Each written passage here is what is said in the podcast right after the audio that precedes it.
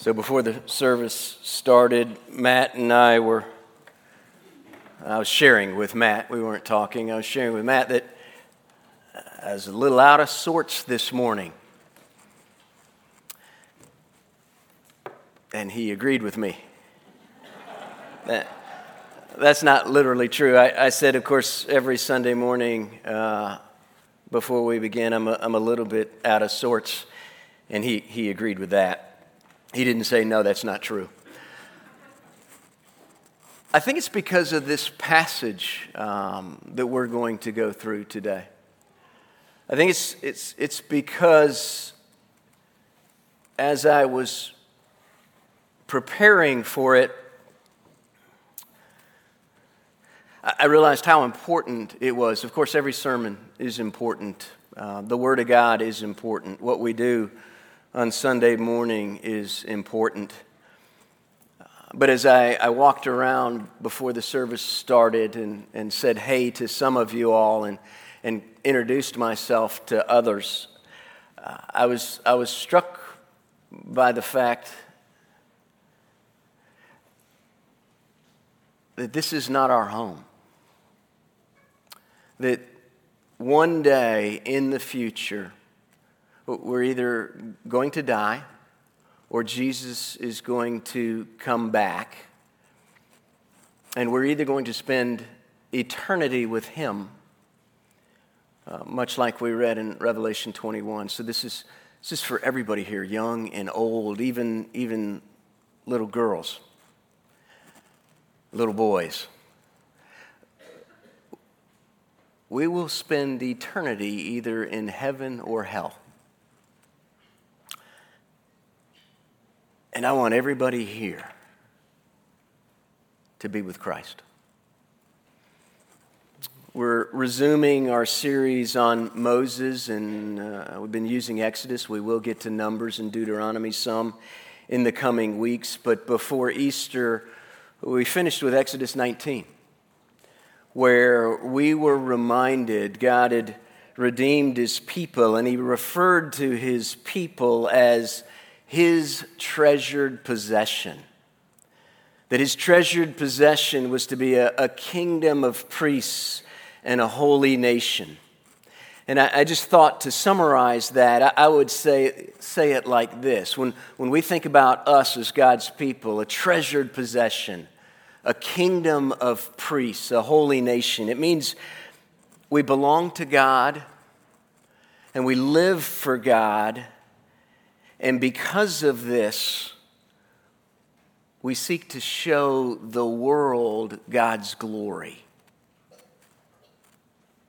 We belong to God, we live for God, and we seek to show other people God's glory. That's what I want to do tonight is, I mean, this morning, I told you I was out of sorts. Uh, that's what I want to do this morning. I, I, want, I want us to walk out of here grabbing hold of a glimpse of the glory of God. And that's kind of abstract. But to glorify God is to show the world all of who He is. That's what it means to glorify God. It's, it's very simple, but unless we understand as much as we possibly can about Him, who He is, how He works in all His glory, I don't think we really will fully comprehend what it is we're called to do. And it's, it's very interesting. That's what Exodus is all about. Exodus is about God revealing Himself to His people and to the world so that we will know Him. Because if we know Him in His fullness, this God that we have come to worship this morning, if we know Him in His fullness, in His holiness, in His goodness, in His grace, in His mercy, then we will show the world who He is, but with the way that we live, with the way that we think, with the way that we talk. That's what it means to glorify God. Simply put, we are to show the world and other people, the, the folks closest to us and the folks that don't know us, we're to, we're to show the world who God is. And our passage this morning, it's part of a bigger passage. I, I would encourage you when you go home this afternoon, maybe with your family or, or by yourself, it's, uh, our passage is just a little part of Exodus 32 through 34. It's a, it's a fascinating part of God's Word. It shows us, shows Moses, but shows the world in 32 through 34 who God is in all his glory, how, how this God can be, can be both gracious and merciful and loving and forgiving, but at the same time, how this holy God must judge evil and sin. We'll only read one part of this bigger section that shows us God's glory, but we are going to take some time to look at all of 32 through 34. So, this, this part of the passage is printed for you. It's chapter 33. It's printed for you in your bulletins, verses 12 through 23. But I am going to give you some background where we start out in 32 and actually end with a, with a part of the passage here that, that we're not going to read. But let's read together what's printed for you in your bulletins, beginning in verse 12 of chapter 33. Let's, let me read this for us. By, by the way, this is Moses' third of four prayers in the midst of one of the most uh, one of the most tragic things that Israel does after their redemption. Serious. So, this is his third prayer to God.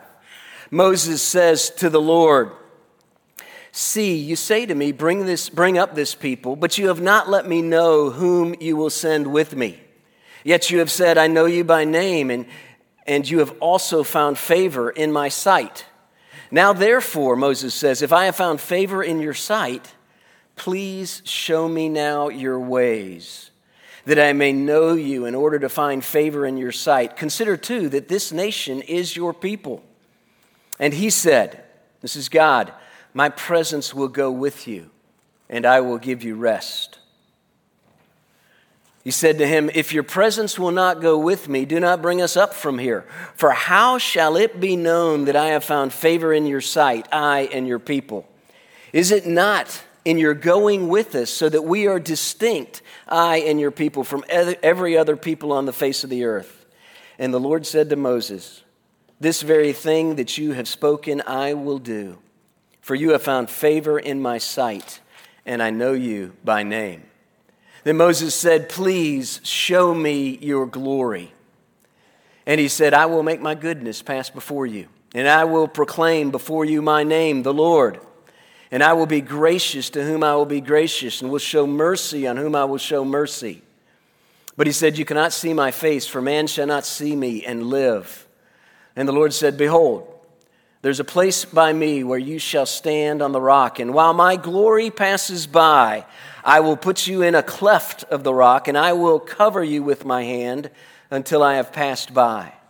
And then I will take away my hand, and you shall see my back, but my face shall not be seen.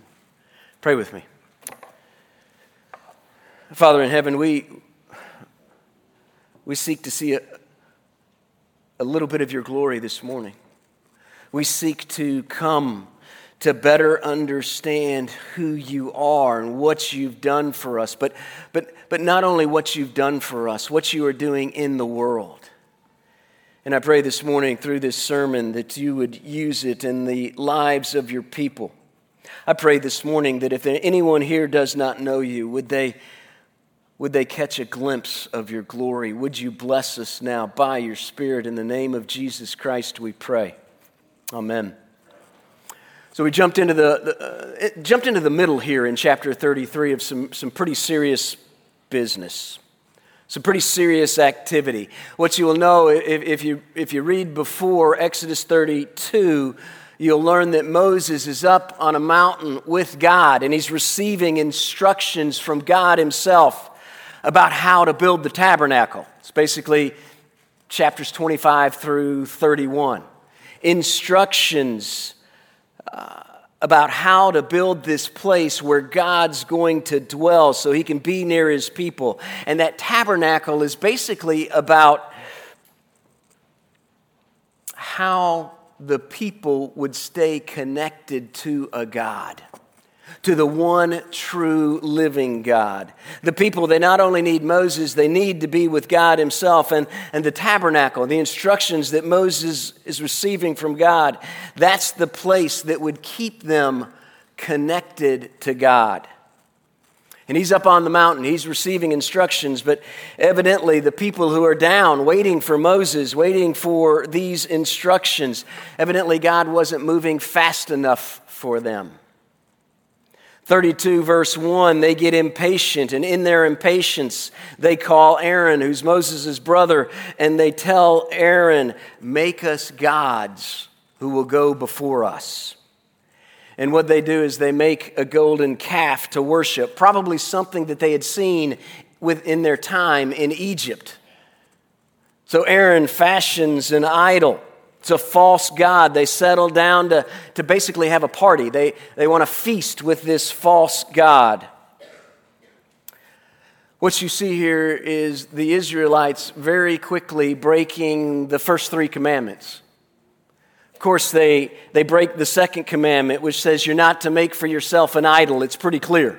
They weren't supposed to make an idol. They make an idol. But they not only break the second commandment, they break the first commandment as well that says, You shall have no other gods before me. And then, actually, because they call this golden calf Yahweh, they're actually breaking the third commandment as well. So it's like strike one, strike two, strike three. Now, I, I could say, as a point of application, I could say, one of the things that, that, that I, I find about myself and, and some people um, as well. When we become impatient, when we become a little bit uncertain about what the future holds, because that's where the Israelites are. They're about to go in the promised land and they're not sure what happened to Moses. When we become impatient, when we become uncertain, those are the times that we're likely to go after false gods. And that would be a, a, a true application of chapter 32. But I, I already wasted too much time on that. Because this passage is not about that at all. This passage is about something so much bigger. This passage is about the glory of God. And when we come to grips with the glory of God and who He is, we're not going to want to go to idols. God here, the real God who's meeting with Moses. He knows all things. And basically, while Moses is still up on the mountain, this is, this is what God says to Moses You're going to have to go back down. You're going to have to go back down to your people. They have corrupted themselves. They've turned away from me quickly. And the passage in chapter 32 says this God's wrath burns hot. It's pretty intense. And then he says, I'm going to put an end to your people. And we human beings, we hear this, we say things like, like this um, You know, that, that doesn't seem like a loving God. That's what we say. Uh, uh it's kind of a nice way to say, hey, God, uh, you need to explain yourself here.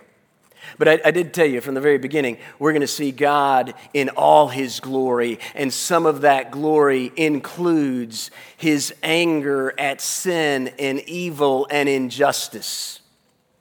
You know, God being angry with sin, that really is not what needs explaining in this passage. I want you to think about all the things that God has done to show his love for his people just in Exodus so far. He handpicks a man to deliver them, Moses, and through Moses, the Israelites are, are delivered. The enemies are defeated. Not only does he defeat their enemies, he's provided food and water. Not only has he provided food and water for his people, he made them rich. That's how they're able to build the calf with all the plunder that they got from the Egyptians. Peter Enns says, God has been pouring his heart out to his people. God is not lashing out his people here. This is not arbitrary anger. It doesn't really even need to be explained. What needs to be explained is this Why are people like me, people like you, why are God's people so fickle? Why are we so impatient? Uh, the, the question that really needs explaining here or answering here is why does God continue to put up with and do so much for his people? And do you want to know why? It's because God is glorious. It's because God is so much bigger than we can ever imagine. You see, Moses in this section, because of the people's sin, in chapters 32 through 34, Moses is praying to God on behalf of his people. And each time he prays, we learn a little bit more about how glorious God is, how glorious the God that we have come to worship this morning. In his first prayer, we're going to go through these r- rather quickly, but I, I, need you to see how Moses is pouring out his heart to God. And in chapter 32, verses 11 through 14, Moses basically says this God, these aren't my people. He says, God, these are your people. These are your treasured possession. He says, God, think about your reputation with the, with the Egyptians if you don't keep loving them in spite of themselves. The world really won't know how great you are. Realize when Moses is pouring out his heart to God, he never does say, hey, the Israelites, they're really not that bad. They are really that bad. He says, Remember how you promised, how you swore to save your people. And you know what God says? These are my words, but this is what God says. God basically says to Moses, Ah, Moses, you do know who I am. I'm not going to destroy this people. Realize God's not changing his mind here. He's showing us all that he is. That his, his holy wrath burns against a corrupted, sinful people but his desire is not to destroy them. Doesn't mean that God doesn't judge sin, because right after this, 3,000 people die, a plague is sent. And then Moses prays again in the midst of this plague, and he says, God, this is his second prayer in chapter 32, verse 31, please forgive your people. And then Moses says, If you won't forgive your people, blot me out of your book. Now, that could mean two things. It could mean Moses is offering to take the people's place. I don't know if that's necessarily true. But at least he's saying, if you don't take your people, I don't want to go either. And it's not because Moses is in trouble here. You realize Moses is in a safe place. He didn't participate in this sin. God had already said to Moses, I'll start all over with you. You'll be the new Abraham. And I think Moses doesn't like that because God won't get all the glory. Moses' biggest concern, it's, it's, it's, it's with the glory of God. He is concerned about the people, but that's not the biggest thing. The biggest thing that Moses cares about is he wants everybody, the world, to see how big God's glory is.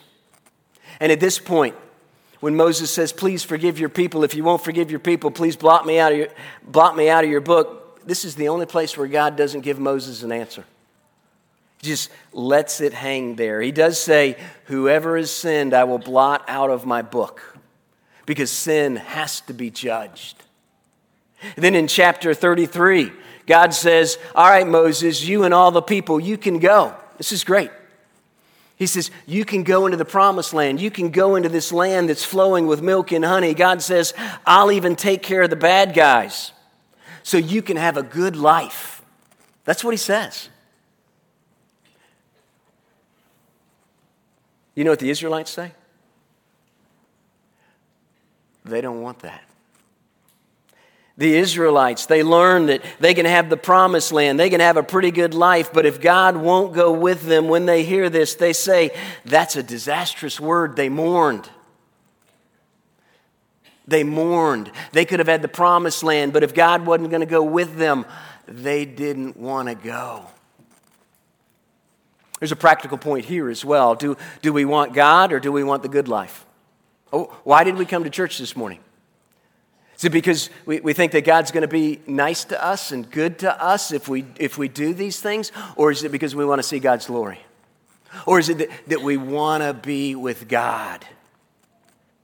This is a turning point in the passage where Israel moves from the, the most terrible rebellion that can happen. They've broken the first three commandments, and they just got the first three commandments. It hadn't been that long. They have not forgotten them. Israel moves from rebellion to repentance, and, and that's where we picked up in chapter 33. This is where Moses continues to pray to God. Verse 12, he says, Lord, bring this people up, but you haven't told me if you are going. Moses wants God's presence. He says, Please show me now your ways that I may know you and don't forget your people. And then verse 14, God answers him. He says, My presence will go with you and I will give you rest. That's what he says. But there's some ambiguity there. Moses is not sure what God is saying. He, he's basically asking, Are you talking about me, God, or are you talking about everybody? So Moses keeps praying, If your presence will not go with us, don't bring all of us up, for how will it be known that I found favor in your sight if you don't bring all of your people up? Moses is concerned about God's glory because as God works on behalf of a stiff necked people, the world will see who God is in his fullness. And I, I do think we need to realize how much Moses love God, loves not only God, but God's people. It, it is true. God already told him, I'm going to nix all the people, I'm going to start over with you. Moses is in an okay spot here. He gets in trouble before, he gets in trouble afterwards, but right here, he's in a really good spot. And don't forget, these people have been a pain in the neck to Moses. They've been very, they've grumbled all the time. But Moses says this God, the world will not know all of who you are. And the people won't know all that you can do if you don't bring all of us and you don't go with us. It's because in your going with us, it's what makes us different. Moses is concerned with two things. Moses is concerned with God's glory and God's people. He's not worried about himself, he's concerned with God's glory. And God finally responds with enough clarity for Moses in verse 17. He says, This very thing you have spoken, I will do. For you have found favor in my sight, and I know you by name. You'd think Moses would stop by then. But he keeps going. You know what he asks for next? Verse 18 Please, God, show me your glory. You want to know what Moses wants here? He wants something similar to what the Israelites wanted in chapter 32 when they built a golden calf. Oh, he wants to know that God is going with them. He wants a, a visible assurance, something that he can hold on to so that he and the people can know more about God. Because the more they know about God, the better they will be able to show forth God's glory. Moses knows, though, it can't be an idol. It can't be anything other than God Himself. So he wants to see God's glory. He wants to understand. He wants to know all he can about who God is. And this is what God says God says, I will make all my goodness pass before you. I will proclaim before you my name, the Lord, for man shall not see me and live. Because if you get more than this, you won't be able to handle it, Moses, and everybody will die. But I'm going to give you what you need so that the world will see how glorious I am. We didn't read it, but I want you to turn there in Exodus chapter 34, verse 6 and 7. This is the proclamation of what Moses hears and what Moses sees. Verses, uh, chapter 34, verse 6 and 7. Here is God's glory.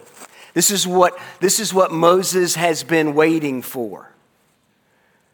Verse 6 The Lord passed before Moses and proclaimed, The Lord, the Lord, a God merciful and gracious, slow to anger, abounding in steadfast love and faithfulness, keeping steadfast love for thousands, forgiving iniquity and transgression and sin, but who will by no means clear the guilty.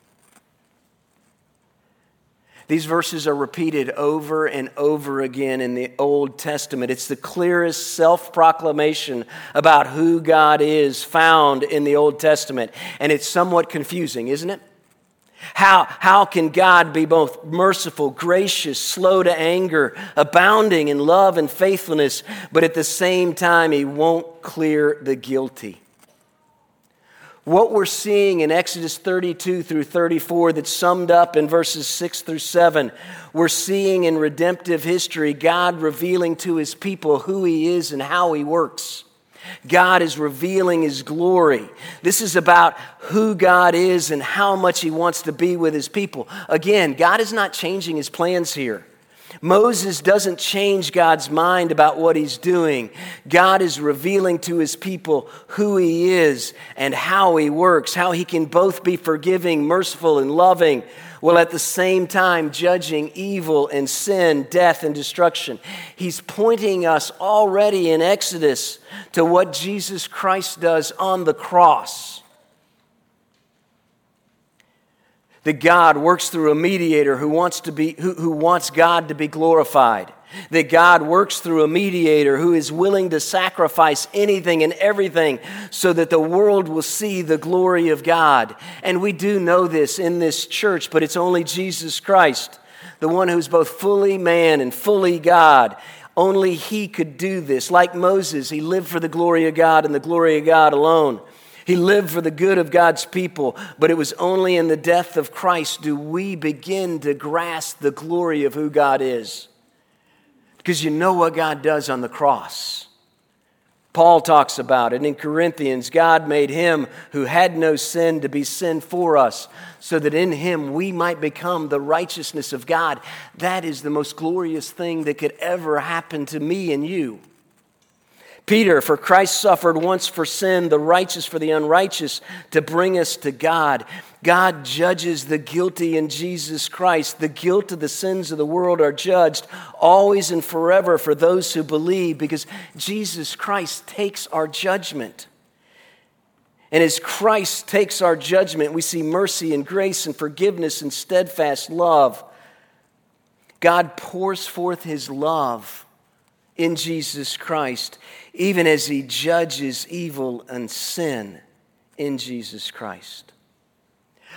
I guess I want to say it like this this has got to be the most glorious thing to us. The glory of God is seen as He takes a sinful and rebellious people to Himself, and through His only begotten Son provides a way to make us make us good enough to stand before a holy and righteous God. That's what it means to be a Christian. You know, I'm, I'm not trying to make us feel bad about who we are as a stiff necked people. I, I, I, get up every Sunday morning, and when I think about having to come and preach God's word, I, every Sunday morning I say, Lord, I am, I am unworthy of what you've called me to do. I am unworthy to represent your name. I am unworthy to preach your gospel. I'm not sh- trying to, to share with, with you and I and, and beat us down about how stiff necked we are. I'm trying to show us God's glory as we see Him loving people like me so much, even though we are not very lovable. You know, I, will let you in. Uh, the pastors we try to, on uh, Monday mornings, talk about the, the sermon that's coming up uh, on Sunday. And this, this week, we, we talked about the New Testament lesson. I, I, I just I need to, sh- to share this with you. I was having a hard time finding a New Testament lesson, and, and Matt pulled this out, and we were talking about it, and, and, and you read it too, verse 8. Man, that, that sounds kind of rough. Right? And I thought, I thought, well, we could, we could end at verse 6. And he said to me, It is done. I'm the Alpha and the Omega, the beginning and the end. To the thirsty, I will give from the spring the water of life without payment. I, I could have, we could have ended that there. And we both we looked at each other and we basically said, But that's not who God is. Because God is more than that. Because you're not thirsty, if you don't realize that at one time you were cowardly, faithless, detestable, murderers, sexually immoral, sorcerers, idolaters, and liars, and if we don't have those sins judged in and through Jesus Christ, we have no hope.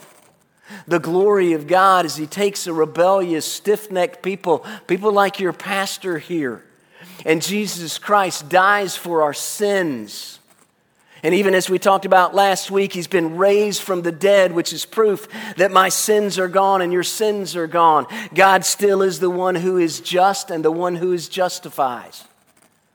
This is, this is the glory of the gospel. This is what makes us unique because we're to, we're to go out into the world and not just tell people the, the way the world wants to hear, oh, God is this nice guy that he, that he just wants, he, he wants you to be happy. That's not God. God wants us to be made right so that we can be connected with Him, so that we can spend eternity in heaven for the, for the rest of our lives, whatever that means, but it's more beautiful than we can get our hands around.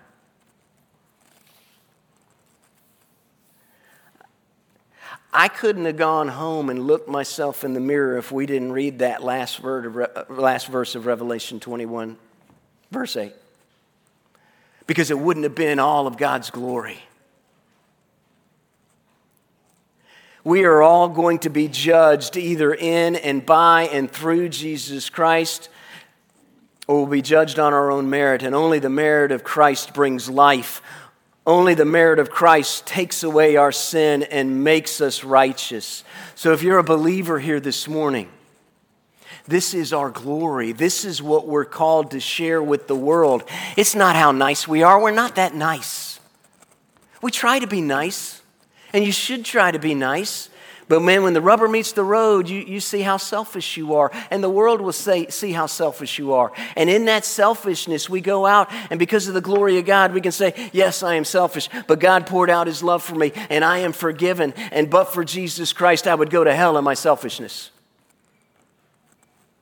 That's our glory when it becomes the basis of who we are as individuals and who we are as a church. God will dwell among us, He will work through us, and God will be glorified. Now, if you're an unbeliever here this morning, for those who may be here and, and maybe they haven't seen the glory of God in Christ Jesus. Okay, so first of all, uh, I know, I know many of you have seen the glory of God in Christ Jesus, and, and we have to start centering our lives around that and going out there and sharing with the world.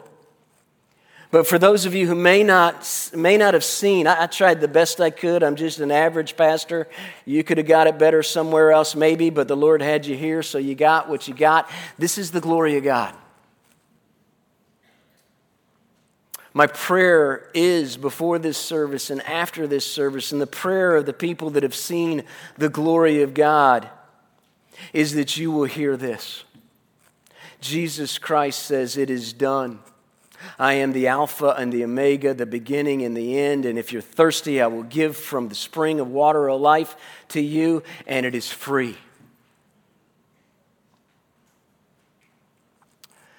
I don't know if you're quiet because this is falling on deaf ears, or, or maybe the Lord is hitting you with the fact that God's glory is bigger than we could ever imagine. And the most beautiful thing is that people like me and you have been cleansed of our sin and made righteous in spite of ourselves simply because God loves his people and he wants to be glorified. So, whether you're six years old, whether you're 18 years old, whether you're 30 years old, whether you're 80 years old, we are called to go show the glory of God to other people. And the glory of God has happened to us on the cross of Jesus Christ. Let's go share it with the world. And yeah, they're going to think you're weird. Who cares? As long as God is glorified. Let's pray. Father in heaven, Lord, we thank you for Moses, the one that stood in the gap between a stiff necked people and, and you as a holy God. Father, we're thankful more for Jesus Christ, your only begotten Son, the Lamb of God who takes away the sin of the world. Father, we pray that um, we would see you in all your glory. And Father, as we continue on seeking to share your glory with the world, would you continue to reveal more and more of who you are in your glory? Overwhelm us in your glory. Change us by your glory. And help us to share that glory with a needy world. We ask your blessings now on the rest of our service as we come to the table, as we are reminded of the sacrifice of your Son on our behalf. In Jesus' name, amen.